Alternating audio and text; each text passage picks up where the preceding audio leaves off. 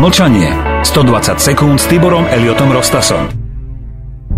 Mnohí politici dnes bez toho, aby skutočne poznali obsah Washingtonskej zmluvy, len donekonečna opakujú bezobsažné mantry o našich záväzkoch, ktoré v súvislosti s NATO musíme plniť. Jediným záväzkom, ktorý nás v súvislosti s NATO zavezuje, je článok 1 urovnávať medzinárodné spory mierovými prostriedkami a zdržať sa použitia sily. Toto je pravá a jediná podstata na to, ktorú dnes politici a média, najmä v postkomunistických krajinách, tak hojne zneužívajú na svoje ciele.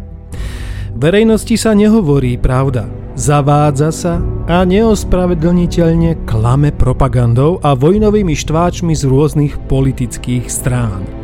Títo spolupáchatelia zverstiev v krajinách, ktoré Spojené štáty spolu s NATO napadli, sa odvolávajú na zodpovednosť, z ktorej vyplývajú výhody našej bezpečnosti.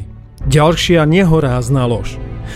Spojené štáty vo svojej super izolacionistickej povahe nemajú žiaden iný bezpečnostný záujem ako ten vlastný. Z toho vyplýva aj ďalší mýtus. Útok na jedného člena NATO znamená automatickú vojenskú odpoveď celej aliancie. Nie. Nič také neexistuje.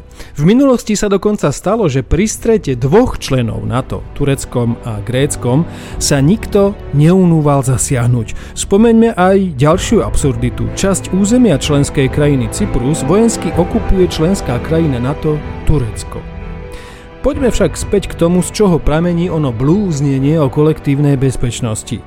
Opiera sa o článok 5 Washingtonskej zmluvy, no keď sa naň pozrieme, zistíme, že vo svojej podstate nezavezuje vôbec k ničomu. Zmluvné strany sa dohodli, že ozbrojený útok proti jednej alebo viacerým z nich v Európe alebo v Severnej Amerike sa bude považovať za útok proti všetkým a preto odsúhlasili, že ak k takému ozbrojenému útoku dôjde, každá z nich uplatní právo na individuálnu alebo kolektívnu obranu uznané článkom 51 Charty Spojených národov, Pomôže zmluvnej strane alebo stranám takto napadnutým tým, že bez meškania podnikne sama a v súlade s ostatnými takú akciu, ako bude považovať za nutnú. Vrátane použitia ozbrojenej sily s cieľom obnoviť a udržať bezpečnosť severoatlantickej oblasti. Z uvedeného jasne vyplýva, že vágný pojem akcia, akú bude považovať za nutnú, má nulovú právnu i vojenskú záväznosť. Opatrenia považované za nutné môže byť aj rozdávanie žuvačiek alebo aj vôbec nič. Článok 5 tvorí len pár viet, pričom tieto vety slúžia propagande a nezodpovedným vojnovým štváčom na kolosálnu manipuláciu verejnosti a lži. Pri našom integračnom procese boli práve tieto vety prekrútené, zneužité a účelovo dezinterpretované s cieľom vytvoriť v spoločnosti dojem ochranného štítu. Faktom je, že NATO ani Spojené štáty nič zmluvne nezaistujú a ani zaisťovať nebudú. Kongresové výskumné stredisko Spojených štátov sa k tomu vyjadrilo jasne. NATO považujeme za organizáciu kolektívnej obrany, nie kolektívnej bezpečnosti. To je podstata organizácie. Článok 5 prehlasuje, že členovia NATO musia zvážiť možnosť ísť na pomoc. Pomoc však nie je zaistená zmluvou. Pomoc spojencov nie je bezpodmienečná. Niekdajší minister obrany Donald Rumsfeld prehlásil, že cieľ nebude definovať spojenecká koalícia, ale koalíciu bude definovať cieľ.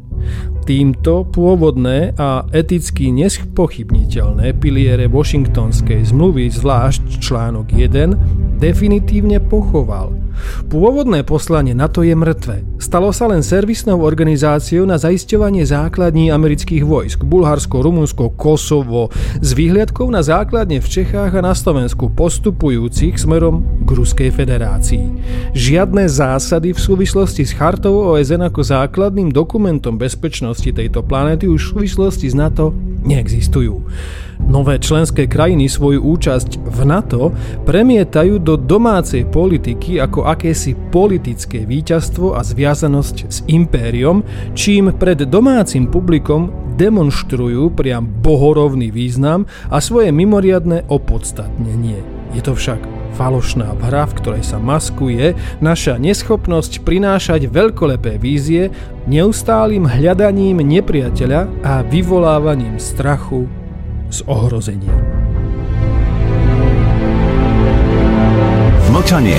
120 sekúnd s Tiborom Eliotom Rostasom. Túto reláciu podporuje mesačník Zem a vek.